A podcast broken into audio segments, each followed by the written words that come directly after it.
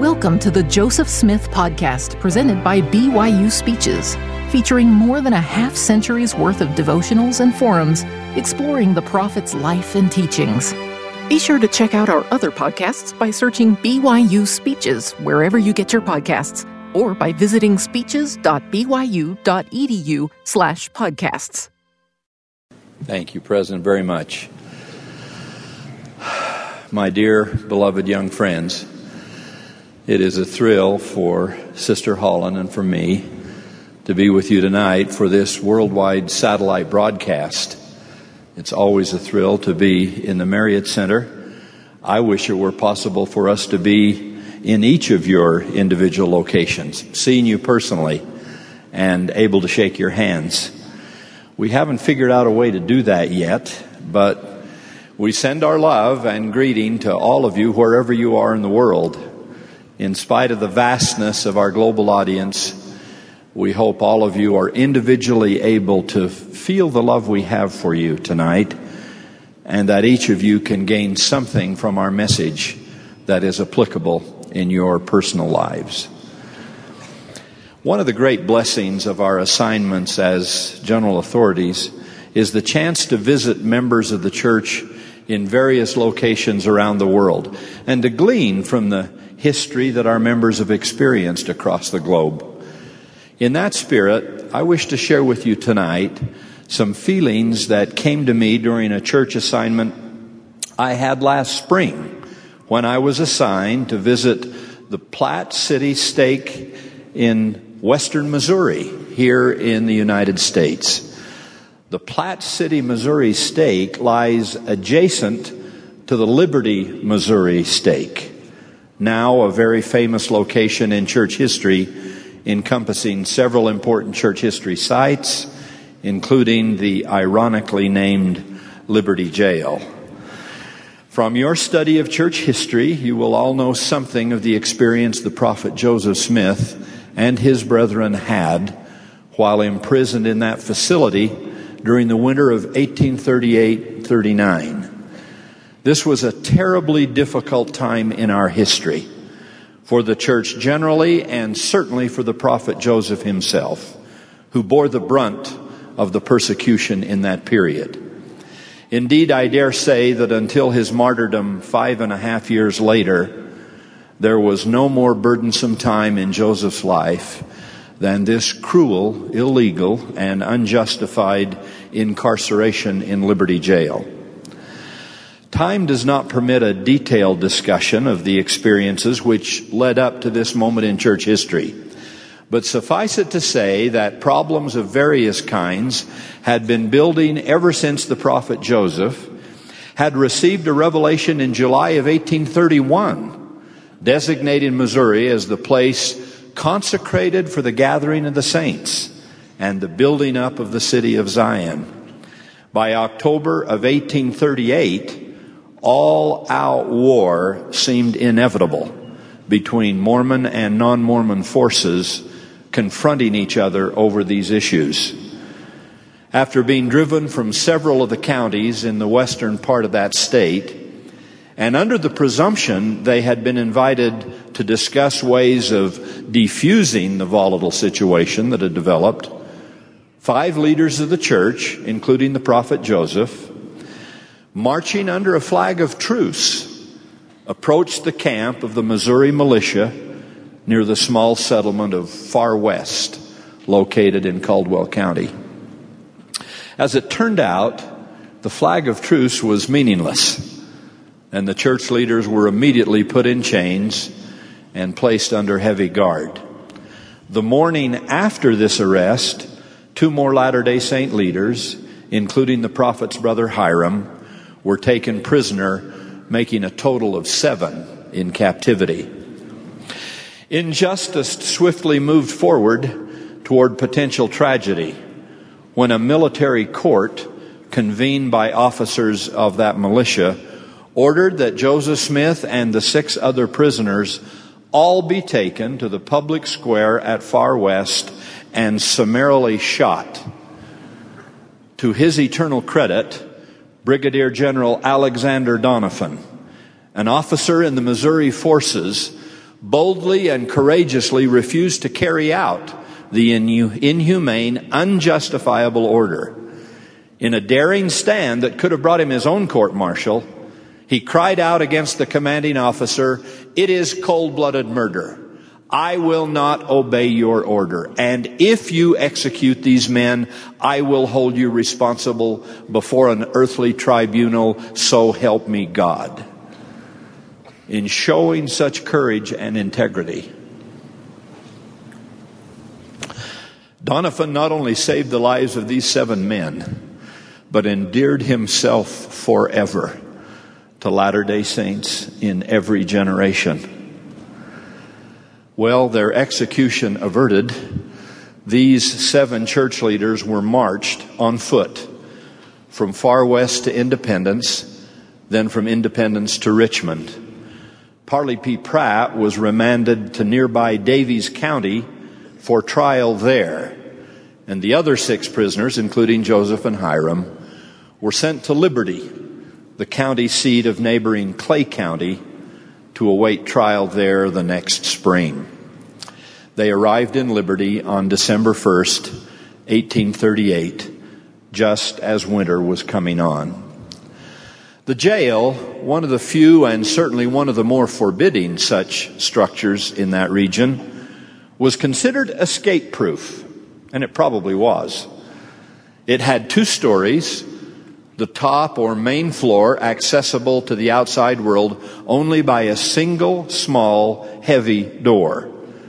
In the middle of that floor was a trap door through which prisoners were then lowered into the lower floor or dungeon. The outside walls of the prison were of rough hewn limestone, two feet thick, and an inside wall of 12 inch oak logs these two walls separated by a 12 inch space filled with loose rock.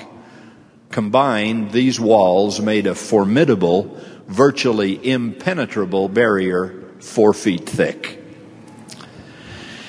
In the dungeon, the floor to ceiling height was barely six feet. And inasmuch as some of the men, including the prophet Joseph, were over six feet tall, this meant that when standing, they were constantly in a stooped position and when lying, it was mostly upon the rough, bare stones of the prison floor, covered here and there by a bit of loose, dirty straw or an occasional dirty straw mat. The food given to the prisoners was coarse and sometimes contaminated. So filthy, one of them said they could not eat it until driven to it by sheer hunger.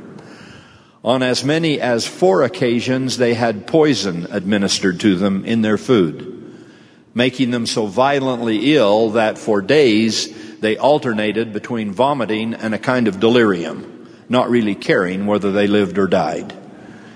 In the prophet Joseph's letters, he spoke of the jail being a hell surrounded with demons, where we are compelled to hear nothing but blasphemous oaths, blasphemous oaths and witness a scene of blasphemy, drunkenness, hypocrisy, and debaucheries of every description.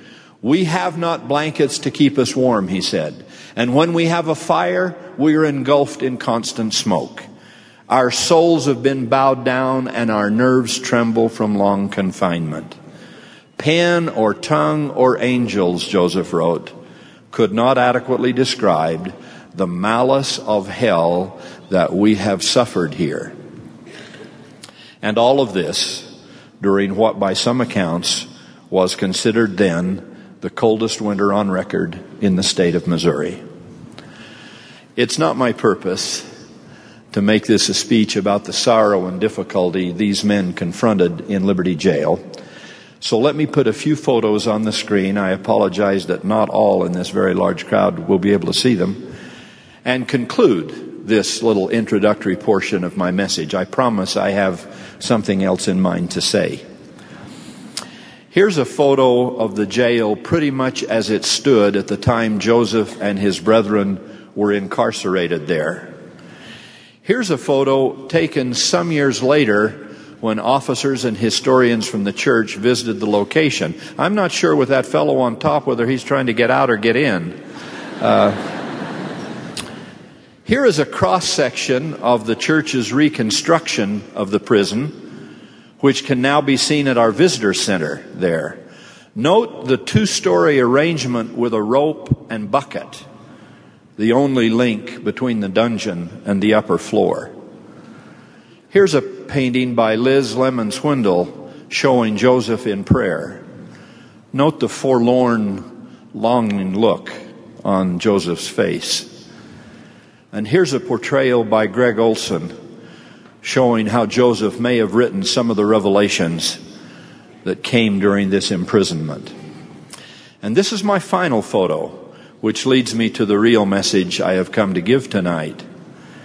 Most of us, most of the time, speak of the facility at Liberty as a jail or a prison, and certainly it was that.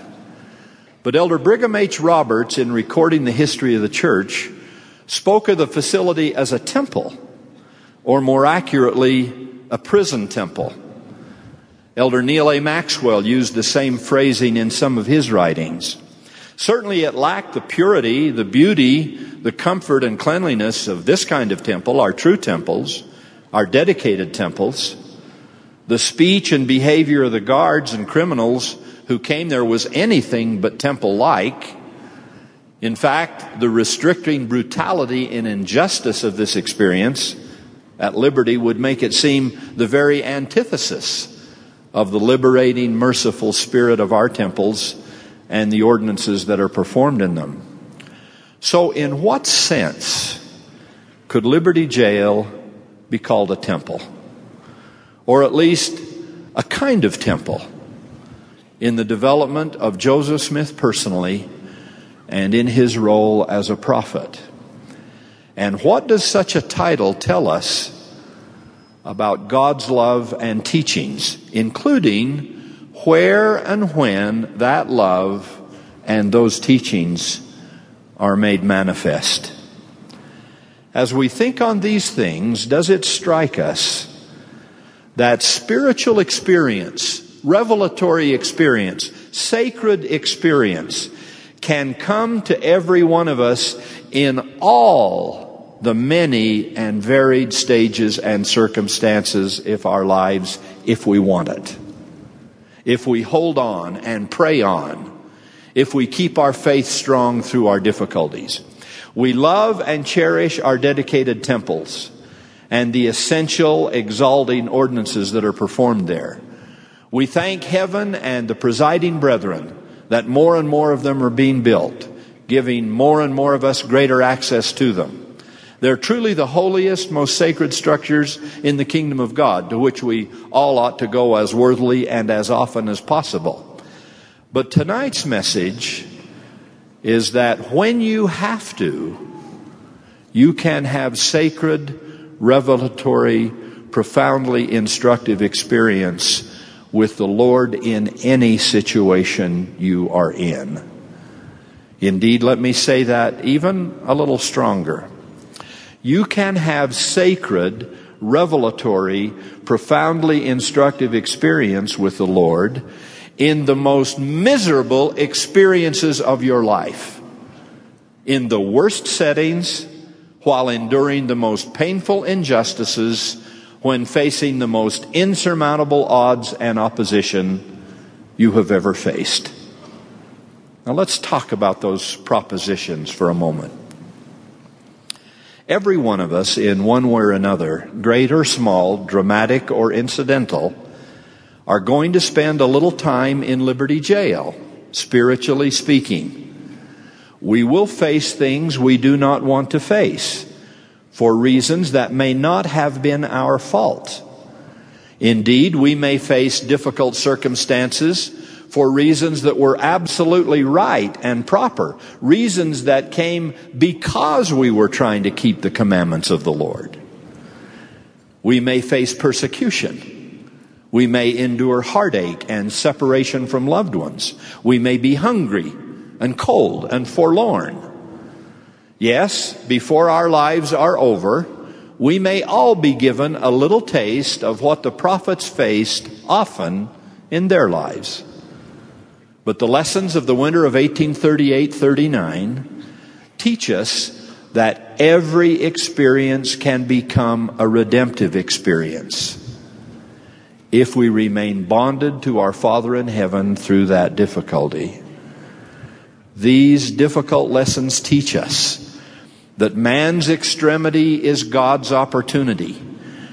And if we will be humble and faithful, if we will be believing and not curse God for our problems, He can turn the unfair and the inhumane and debilitating prisons of our life into temples, or at least into a circumstance that can bring comfort and revelation, divine companionship, and peace. Let me push this just a little farther. I've just said that hard times can happen to us. President Joseph Fielding Smith grandnephew of the prophet Joseph and grandson of the incarcerated Hyrum, said something even stronger than that when he dedicated the Liberty Jail Visitor Center in 1963. Alluding to the kind of history we've reviewed tonight, and looking on the scene where his grandfather and granduncle were so unjustly held, he said, Perhaps such things have to happen. Not only can they happen? Perhaps they have to. Said he, and I quote, As I have read the history of those days, the days that went before and the days that came after, I have reached the conclusion that the hardships, the persecution, the almost universal opposition toward the church at that time were necessary. At any rate, they became school teachers to our people. They helped to make them strong. Well, without trying to determine which of these kinds of experience in our life are mandatory and which are optional, but still good for us, may I suggest just a very few of the lessons learned at Liberty. Those experiences which were school teachers to Joseph and can be to us. Experiences which contribute so much to our education in mortality and our exaltation in eternity. In selecting these lessons, I note yet another kind of blessing that came out of this adversity. To make the points that I am now going to try to make in my message to you, I have drawn directly upon the revelatory words that came from the lips of Joseph Smith during this heartbreaking time. Words that we now have canonized as sacred scripture in the Doctrine and Covenants. I guess we're not supposed to have favorite scriptures. And I have enough of them that you won't be able to pin me down to one or two. but certainly any list of my favorite scriptures would have to include those written from the darkness of Liberty Jail. So, what we instantly learn is that God was not only teaching Joseph Smith in that prison circumstance, but He was teaching all of us for generations yet to come. What a scriptural gift, and what a high price was paid for them. But how empty would our lives as Latter day Saints be if we did not have sections 121, 122, and 123 of the Doctrine and Covenants? If you have not read them recently, I want you to read them tonight or tomorrow at the latest, no later. That is your homework assignment, and I will be checking on you. they are contained in total on a mere six pages of text.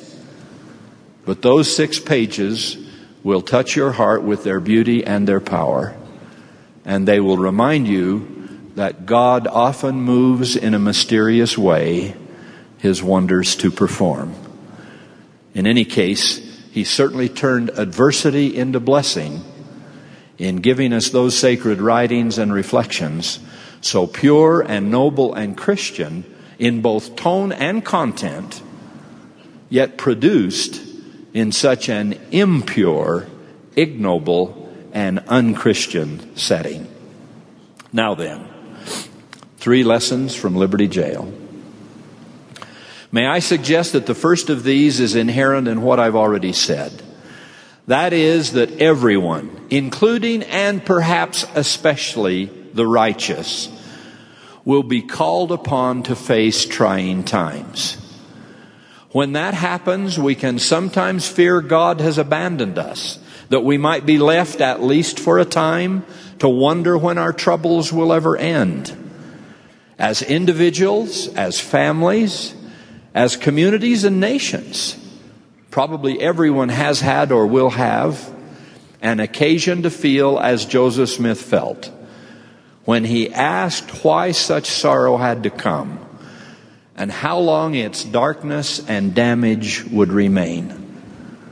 We identify with him when he cries from the depth and discouragement of his confinement, O God, where art thou? How long shall thy hand be stayed? Yea, O Lord, how long shall thy people suffer? before thy bowels be moved with compassion toward them. That's a painful personal cry, a cry from the heart, a spiritual loneliness we may all have occasion to feel at some time in our lives. Perhaps you have had such moments already in your young lives. If so, I hope you've not had too many. But whenever these moments of our extremity come, we must not succumb to the fear that God has abandoned us or that He does not hear our prayers. He does hear us. He does see us. He does love us. When we're in dire circumstance and want to cry, Where art thou? It is imperative that we remember He is right there with us, where He has always been. We must continue to believe, continue to have faith, continue to pray and plead with heaven, even if we feel for a time our prayers are not heard and that God has somehow gone away. He is there. Our prayers are heard. And when we weep, He and the angels of heaven weep with us. When lonely, cold, hard times come, we have to endure. We have to continue. We have to persist. That was the Savior's message in the parable of the importuning widow. Keep knocking on that door. Keep pleading. In the meantime, know that God hears your cries and knows your distress. He is your Father, and you are His child. When what has to be has been, and when what lessons to be learned have been learned, it will be for us as it was for the prophet Joseph. Just at the time he felt most alone and distant from heaven's ear was the very time he received the wonderful ministration of the Spirit and wonderful, glorious answers that came from his Father in heaven. Into this dismal dungeon and this depressing time, the voice of God came, saying, My son, peace be unto thy soul. Thine adversity and thine afflictions shall be but a small moment. And then, if thou endure it well, God shall exalt thee on high. Thou shalt triumph over all thy foes even though seemingly unjust circumstances may be heaped upon us, and even though unkind and unmerited things may be done to us, perhaps by those we consider enemies, but also in some cases by those whom we thought were friends. Nevertheless, through it all, God is with us. That is why we had our marvelous choir sing tonight Sarah Adams' traditional old Christian hymn. That fourth, seldom sung fourth verse, which they sang so beautifully. Out of my stony griefs, Bethel I'll raise. So by my woes to be nearer, my God, to thee. We're not alone in our little prisons here.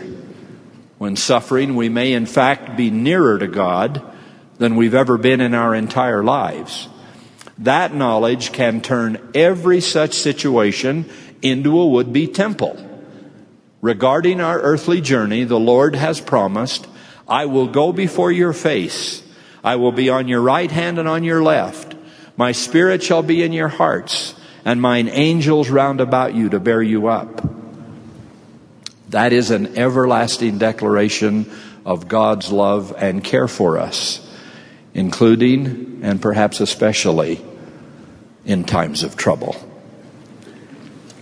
Secondly, we need to realize that just because difficult things happen, sometimes unfair and seemingly unjustified things, it does not mean that we are unrighteous or that we're unworthy of blessings or that God is disappointed in us. Of course, sinfulness does bring suffering, and the only answer to that behavior is repentance. But sometimes suffering comes to the righteous too. You will recall that from the depths of Liberty Jail, when Joseph was reminded that he had indeed been cast into trouble, had passed through tribulation, and been falsely accused, had been torn away from his family, and cast into a pit, into the hands of murderers. Nevertheless, he was to remember that the same thing had happened to the Savior of the world. And because he was triumphant, so shall we be. In giving us this sober reminder of what the Savior went through, the revelation from Liberty Jail records, The Son of Man hath descended below them all. Art thou greater than he?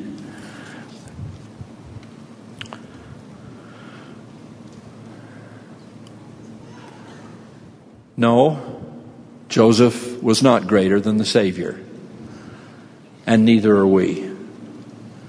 And when we promise to follow the Savior, to walk in his footsteps, and be his disciples, we are promising to go where that divine path leads us. And the path of salvation has always led one way or another through Gethsemane. So if the Savior faced such injustices and discouragements, such persecutions and unrighteousness, such discouragements and suffering, we cannot expect that we are not going to face some of that if we still intend to call ourselves His true disciples and faithful followers.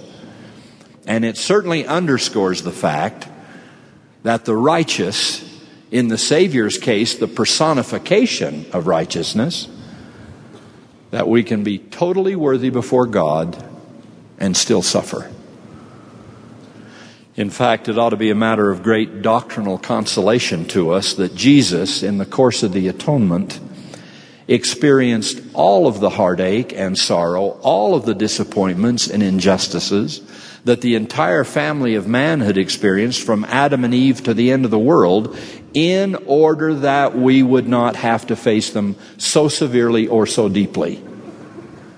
However heavy our load might be, it would be a lot heavier if the Savior had not gone that way before us and carried that burden with us and for us. Very early in the prophet Joseph's ministry, the Savior taught him this doctrine after speaking of sufferings so exquisite to feel and so hard to bear, Jesus said, I, God, have suffered these things for all, that they, and that means you and I and everyone, that they might not suffer if they would repent. In our moments of pain and trial, I guess we would shudder to think it could be worse. But the answer to that is clearly that it could be worse, and it would be worse. And only through our faith and repentance and obedience to the gospel that provided the sacred atonement is it kept from being worse. Furthermore, we note that not only has the Savior suffered, in his case entirely innocently, but also so have most of the prophets and other great men and women recorded in the scriptures. Name an Old Testament or Book of Mormon prophet. Name a New Testament apostle. Name virtually any of the leaders in any dispensation, including our own, and you name someone who's had trouble. My point if you're having a bad day, you've got a lot of company. Very, very good company. I mean the best company that has ever lived. Now, don't misunderstand. We don't have to look for sorrow. We don't have to seek to be martyrs. Trouble has a way of finding us even without our looking for it. But when it is obvious that a little time in Liberty Jail waits before you, spiritually speaking, remember these first two truths taught to Joseph in that prison temple. First, God has not forgotten you. And second, the Savior has been where you've been, allowing Him to provide for your deliverance and your comfort. As the prophet Isaiah wrote, the Lord has engraven you upon the palms of His hands, permanently written there in scar tissue, with Roman nails as the writing instrument.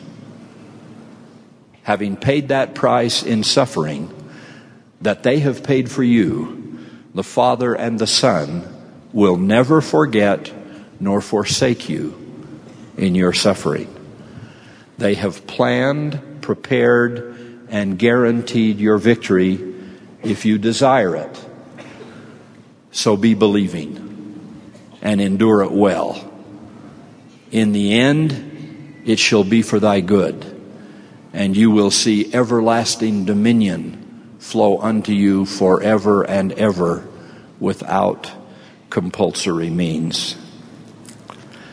Thirdly, and tonight, lastly, may I remind us all that in the midst of these difficult feelings, when one could justifiably be angry or reactionary or vengeful, wanting to return an eye for an eye and a tooth for a tooth, the Lord reminds us from the Liberty Jail prison temple that the rights of the priesthood are inseparably connected with the powers of heaven, and that the powers of heaven cannot be controlled nor handled only or except upon the principles of righteousness.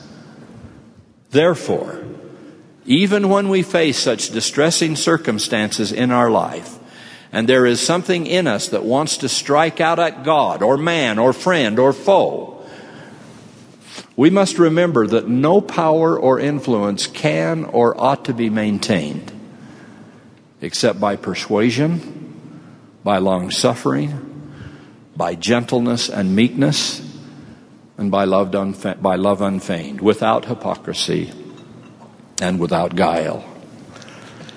It's always been a wonderful testimony to me of the prophet Joseph's greatness and the greatness of all our prophets including and especially the Savior of the world in His magnificence, that in the midst of such distress and difficulty, they could remain calm and patient, charitable, forgiving, that they could even talk that way, let alone live that way.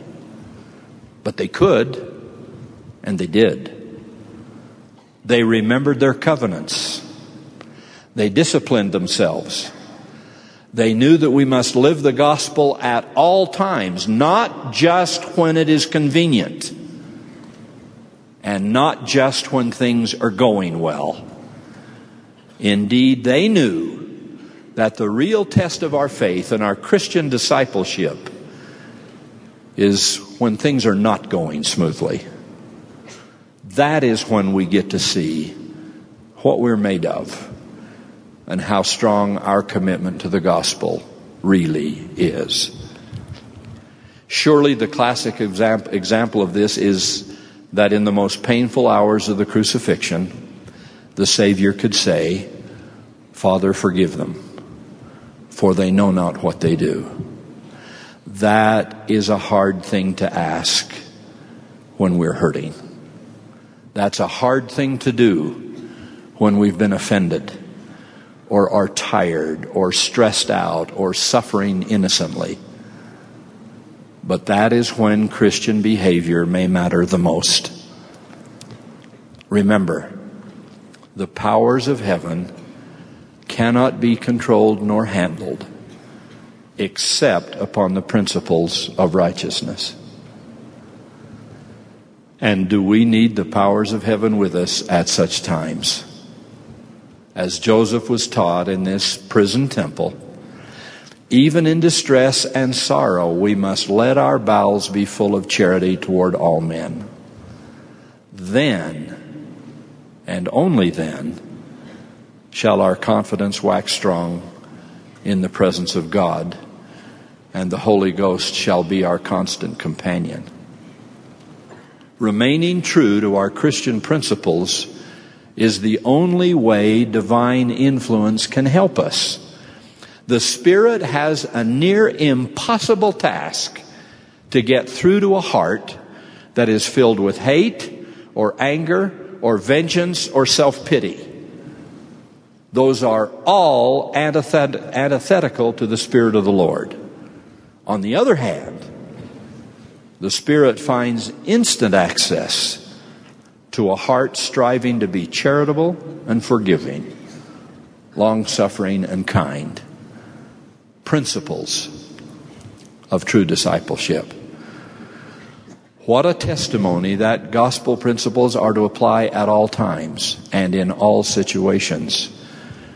And that if we strive to remain faithful, the triumph of a Christian life can never be vanquished, no matter how grim the circumstance might be.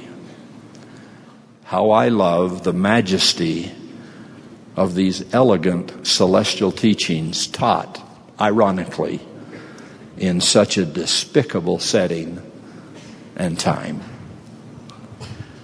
As a valedictory to the lessons from Liberty Jail, I refer to the last verse of the last section of these three we have been referring to tonight.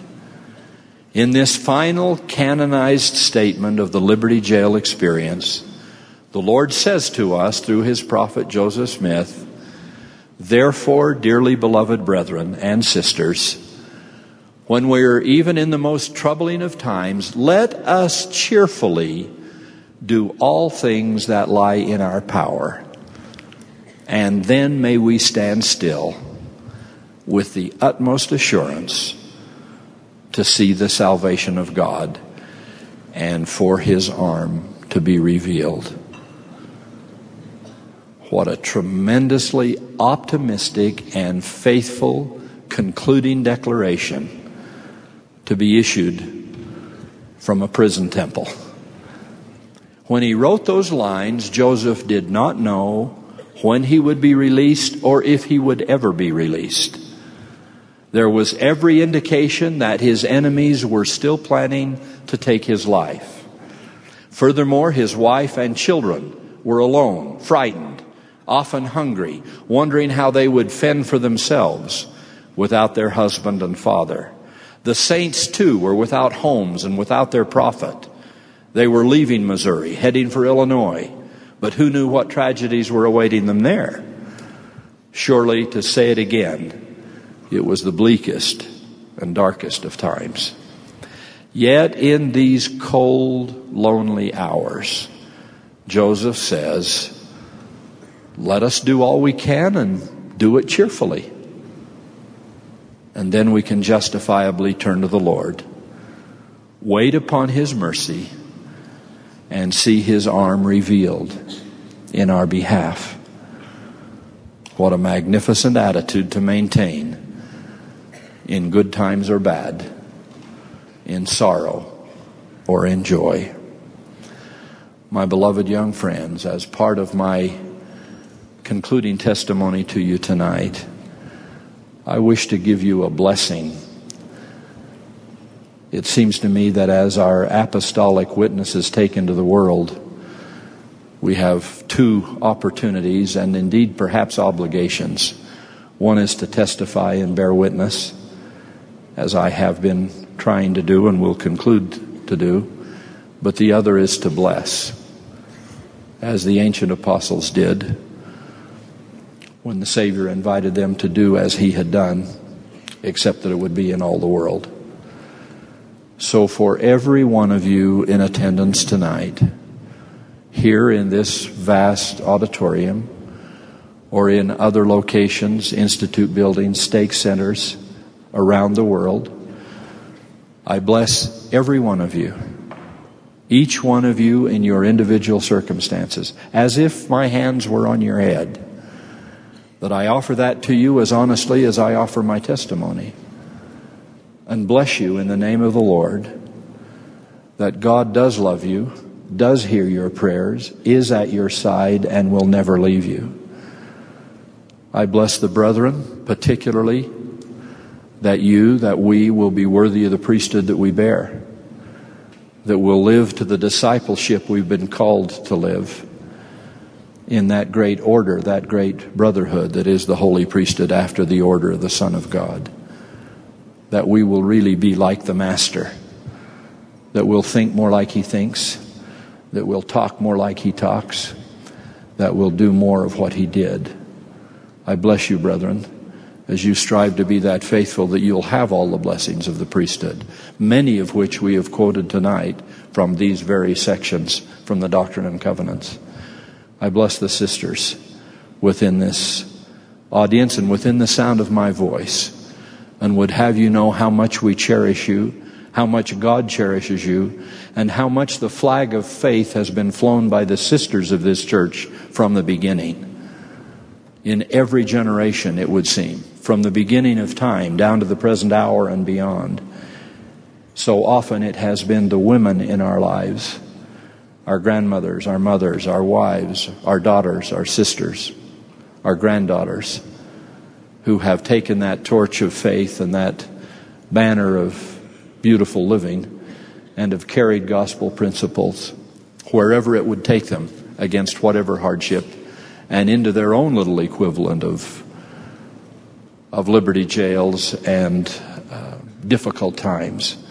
Sisters, we love you and honor you and bless you and ask that every righteous desire of your heart tonight and forever will be answered upon your head and that you'll walk away from this activity, this gathering, this devotional with the understanding and the knowledge firmly in your heart how much God and heaven and the presiding brethren of this church love you and honor you.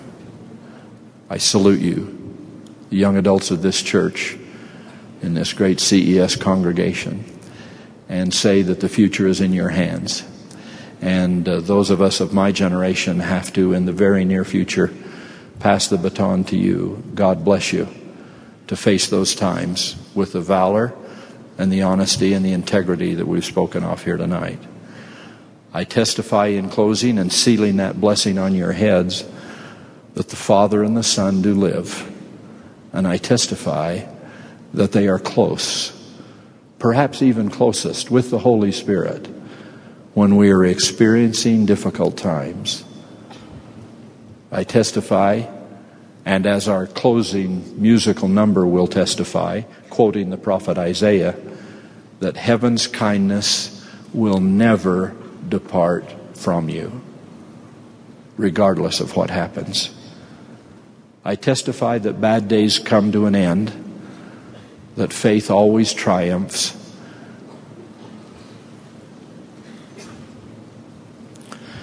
And that heavenly promises are always kept. I testify that God is our Father, that Jesus is the Christ, and that this is the true and living gospel found in this, the true and living church. I testify that President Thomas S. Monson is a prophet of God, our prophet for this hour and this day. And I love him and sustain him as I know that you do. In the words of the Liberty Jail Prison Temple, my young friends, Hold on thy way. Fear not. God shall be with you forever and forever. In the name of Jesus Christ. Amen. You've been listening to the Joseph Smith Podcast, presented by BYU Speeches. Please check out our other podcasts of recent speeches classic speeches, and BYU Speeches compilations on love and marriage, overcoming adversity, by study and by faith.